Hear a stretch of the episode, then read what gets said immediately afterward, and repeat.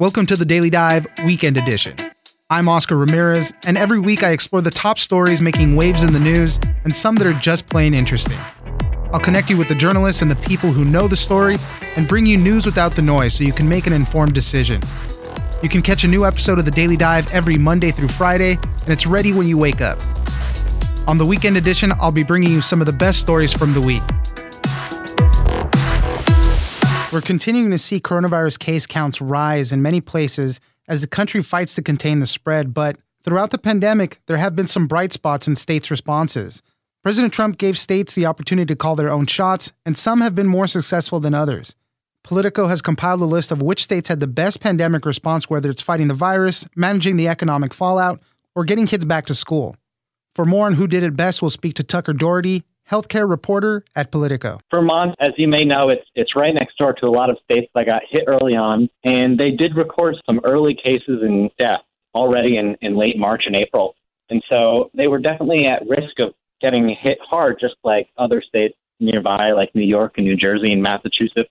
I think what stands out about Vermont's approach is that they were never complacent. They didn't say just because they had a rural population or just because they weren't seeing a huge wave at first, they didn't assume it wasn't going to hit them. So, like many other states, they at first had a fairly strict lockdown. You know, they closed a lot of businesses, closed schools, and they've been very cautious at what they choose to reopen, when they reopen it. They wait for things to seem safe enough. They wait for their health experts to say this activity, you know, opening the outdoor areas of dining is safe now. And another aspect of it, and I think this is crucial just because, as I mentioned, they had neighbors that were hard hit, is that they were also willing to have policies that make it so that when people came from out of state, from places that were experiencing spikes of the virus, they asked people to quarantine. They asked people to either stay at home for two weeks or if that was something that was too difficult for some people, they also let people take a test after a week of arriving. Now, some other states have done that. New York did that as well. Vermont has also just sort of been more stringent with that. The other aspect of Vermont's travel restrictions is that they were sort of very specific about wanting to know where the virus is. So it wasn't just by state, it was even by county. So if you're a Vermont resident and you traveled right over the border into some counties in neighboring New York or, or New Hampshire and so forth, if those counties were having a spike, even if the state as a whole was looking fine on the statistics, they recognize, hey, if you're in an area with high spread, there's a chance you're going to bring it back.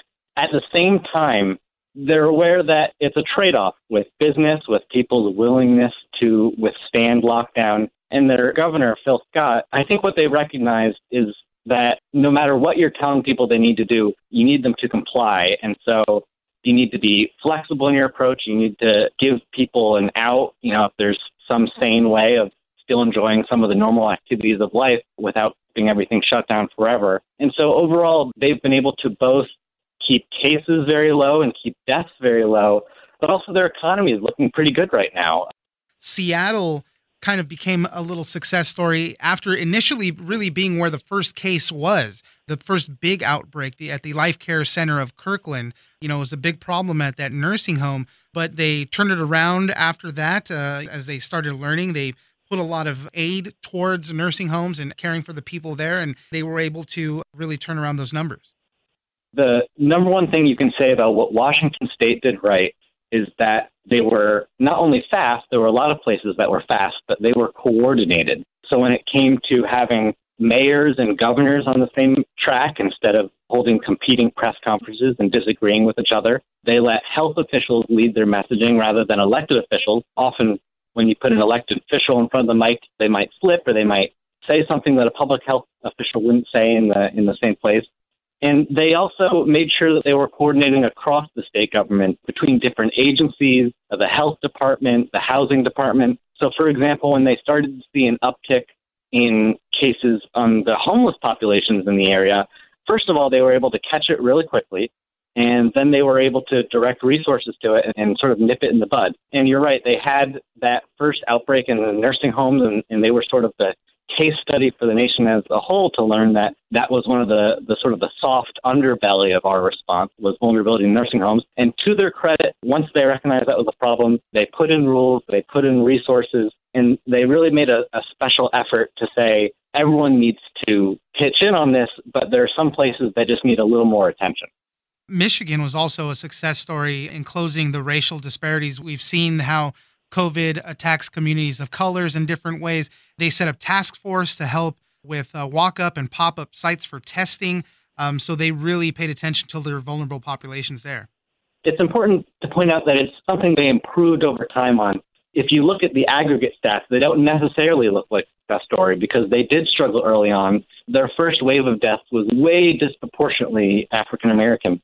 But as you said, they they formed the task force. They they identified neighborhoods that weren't having enough testing. They recognized, for example, you, you hear a lot about drive-in testing sites in states, but a lot of the most vulnerable people don't have a car, and they recognized that some neighborhoods needed an option for people to just walk in on foot. And as you said, they've seen good results. They've essentially closed the disparity. Now it remains to be seen whether that will always remain the case. And of course, you can't undo the problems they saw early on. But it was definitely something where they were they were responsive and they were focused on the problem. And I think you could argue that really they've made the most progress on that compared to any other state. Let's talk about how some of the states managed the economic fallout. Some standouts were Colorado for taking quick action on unemployment, really uh, fighting a lot of fraud there. Iowa also, and uh, Minnesota was uh, pretty good with uh, its unemployment insurance infrastructure. You know, there was a lot of stories about how these systems were decades old, and at least in Minnesota, they weren't bogged down by that type of thing. Right, and I think I think those are you know there there are multiple parts of that that are important. It's it's not just the generosity on paper of your benefit. It's how quickly did you get that money to people when they needed it. And like you said, Minnesota is, is a place where sort of the pipes of bureaucracy were well set up and, and they were prepared, you know, whether it was going to be a, a normal recession or in this case, something more severe and unexpected. They were ready to jump into action. And I think that's, that's why you can see on some of the economic front that there was a little bit less pain there just because it wasn't such a headache for people. People weren't fighting over their checks in the same way they were in other states and they were just ready to adapt opening schools because this was a problem that a lot of people were dealing with just recently.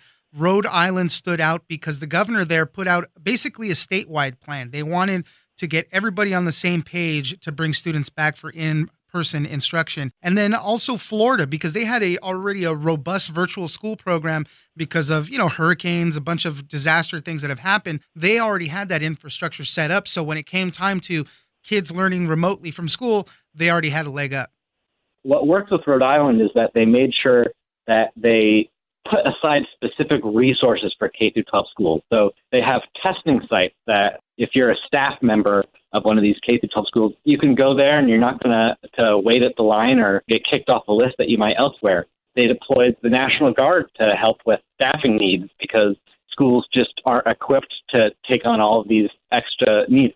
Now, Florida, on the other hand, like you said, it had a system in place. It it knows it's dealt with hurricanes in the past, so it was prepared for schools to need to move to this virtual teaching. And and as any parent from sort of other states in the country can tell you, that can go awry if you don't have the technology and the systems in place. But on the other hand, it, it has been a bit controversial there, you know, among many of the experts that we talked to, that Florida has sort of been so hard line on opening the schools that they've threatened to cut off funding and they've they've told communities, you know, even if you're experiencing a bad moment, we still want you opening those schools. Now, in their defense, I think schools, you know, a lot of the experts we talk to, say schools should be a priority. It's something where you're going to see a lot of harm to kids that you can't necessarily just, you know, make up with a summer program or something like that. And so I, I think it's, you know, with a with a place like Rhode Island, it's a matter of prioritizing right. You know, are you opening bars and, and closing schools? Um, you know, that's something that's that's not really going to have good results down the road. On the other hand, if if you control the virus first and are cautious in reopening and say, hey, schools are really important and we need to open them, uh, so let's get resources there, you might see a bit more success. Well, it's been an interesting road back. I mean, every state has had a different type of plan to do it. Uh, and you know, some states, uh, you know, have had some successes. So uh, it's just a good look at how they did it and, and, and why it worked. Tucker Doherty, healthcare reporter at Politico. Thank you very much for joining us. Thank you for having me. One of the interesting things about the coronavirus pandemic is that it sparked a need for more plastic. Demand for everything from face shields, gloves, takeaway food containers, and even bubble wrap for online shopping has all gone up. And with that demand, it has severely set back the effort to recycle. This is all happening as big oil companies are investing hundreds of billions of dollars to create new plastic. And companies that have made pledges to use more recyclable materials are even in a tough spot, as new plastics are far cheaper than using recycled plastic. For more on how the pandemic has accelerated the trend of creating more and not less plastic trash, we'll speak to Joe Brock, special correspondent at Reuters. Before the pandemic, we had a plastic waste crisis, um, and I think that there is an awareness about that. That it's killing marine life, it's it's leaking toxins into drinking water in some of the world's poorest countries. Um, then the, the pandemic hits, and we have this flood of new plastic. You know, containers from food takeaway, you know, bubble wrap because more people were ordering in as they were stuck in the lockdowns, as well as the the life-saving PPE, the masks and the gowns and the body bags, which is understandable.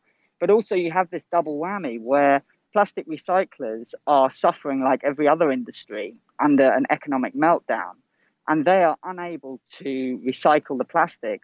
And the price of oil from which plastic is made drops dramatically. And that means that new plastic becomes very cheap, and recyclers cannot compete with that new plastic. So you've got this tsunami of new plastic arriving on the scene. Recyclers are struggling, and so this dynamic can only lead to more plastic waste.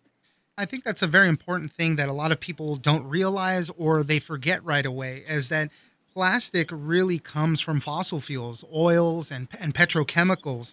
And, and as you were mentioning, you know, to make new plastics, these single-use plastics, it's so much cheaper now than using recyclables. Uh, you know, there's companies that have pledged to use more recyclable materials in, in their packaging and whatnot but it, they just can't keep up. You know, new plastics is just cheaper for their business models. And all of this can become a driver of climate change. Correct. And I think this is something which has been overlooked or misunderstood during the climate change debate. Not only is plastic made from fossil fuels, oil derived products, and gas, this is a growing area for struggling oil and gas companies. People are driving more electric cars, they're moving to cleaner fuel these oil and gas giants need to use up this oversupply of you know shale gas in the US. They've got dwindling opportunities to use this, and one area they can put it into is making new plastic for the developing world, where there's a rising middle class in parts of Asia and Africa. The problem comes that these are the places who are feeling the plastics crisis the worst. So, as oil and gas companies are spending about $400 billion to increase production of plastics to use up cheap oil and gas, these countries have no way of processing that plastic. So, with already a waste crisis, more supply coming online, no way to deal with it, what do you think is going to happen? And the oil and gas industry are planning to spend about $400 billion over the next five years on new plants to make the raw materials for these new plastics, virgin plastics, as they're called. Through Reuters, you guys surveyed 12 of the largest oil and chemical firms around the world to see what they're doing about this waste. And really, they're just spending a fraction of the money that they're making on sales to devote to working on waste. So you've got uh, campaign groups and you know some politicians and some governments saying to the oil and gas industry, we cannot cope. We need to reduce plastic production. And what the oil and gas industry is saying is don't worry, we've got this covered, we've got a solution. We are investing in recycling infrastructure, we are helping poor countries to deal with their waste. And that's where our story really came from. We wanted to check that claim. And what we found was the pledges made by the oil and gas industry are a fraction of what they're spending on increasing plastic production, and they will have a minimal impact on reducing plastic waste. So I think that that's a key point for us to understand because as the oil and gas companies tell you that they are fixing the plastic waste crisis, it's important to interrogate those figures. And I think that's what we've hopefully achieved with this story. I wanted to talk a little bit more of the effect of the pandemic. As we said in the beginning, you know, face masks, gowns, the PPE that we need to protect ourselves. That's also a big thing that's going to be fueling a lot of the waste. You mentioned in your article, China used 12 times more face masks than they did in earlier months. and the United States, they generated an entire year's worth of medical waste in two months at the height of the pandemic. So this is a lot of stuff that we're going to be seeing, and the effects are going to be with us for some time. Yeah, I think that's right. And I think that's where it's worth separating the issue here. I don't think anyone is saying that plastic is not an incredible material right. you know, with m- multiple uses and that it's helped industrial organizations to make planes lighter, make cars lighter. I think the issue here is single use plastic. And the fear is that this pandemic will exacerbate that trend of single use plastic. So although people may need masks and need gowns, and these are essentials, if companies were to take this opportunity to increase the use of plastic, single use plastic, then it's going to add to the waste problem. And that's something we've seen with oil and gas lobbies who, since the pandemic has hit, have written to lawmakers in the US to say that single use plastic is safer than other materials. Now, scientists have found that that's not the case. So you have to question whether the plus the, the pandemic is being used by certain vested interest companies that they want to capitalize on this to increase their profits. I think when a lot of people think about plastic waste and the huge problem, they definitely think about our oceans. Plastics make up about 80% of the marine debris. And we've seen the big problems. We've seen the Great Pacific Garbage Patch, you know, which is just a bunch of plastic and netting and things like that. So I think a lot of people are really focused on that when they hear about a plastics problem. But I mean, it really ranges all over the place. Yeah, absolutely. And I think this is a problem which affects everyone, you know, affects humanity. And I think that you see you see it in the oceans and certainly in parts of, you know, Southeast Asia, which is, you know, considered one of the biggest tourist destinations in the world of pristine beaches, turquoise oceans, you've got these waterways completely clogged with plastic, fishing communities devastated, where their livelihoods are at, are at risk. As you mentioned, huge floating plastics uh, in, in the Pacific and elsewhere. But it's not just in the oceans, it's clogging up rivers. It's uh, affecting, you know, communities where they rely on food supplies, where plastic waste is littered. So you know, this is an issue that impacts everybody and it should be an issue which everyone wants to help fix we talked a little bit about the efforts from the oil and gas companies to limit plastic waste. But one thing that I did not know and I found very interesting that the world's top three plastic polluters for two years running now are Coca Cola, Nestle, and PepsiCo. Obviously, they have a lot of plastic packaging. Their bottles are made, uh, the, the, bottles that hold the soda in are, are made from plastic. And they're constantly setting goals to use more recyclable plastic in their products and not meeting those standards. And a lot of it goes back to what we were saying at the beginning. It's just cheaper to use new plastic than it is to use recycled stuff. Coke and Pepsi and Nestle and the other big consumer goods companies are giving a, a, a consistent message. They want to fix this problem. They want to use more recycled products. But when it comes to meeting they, those targets, they're consistently missed. And this is over decades. And then they set new targets. Now, what they're saying is we cannot get the recycled material.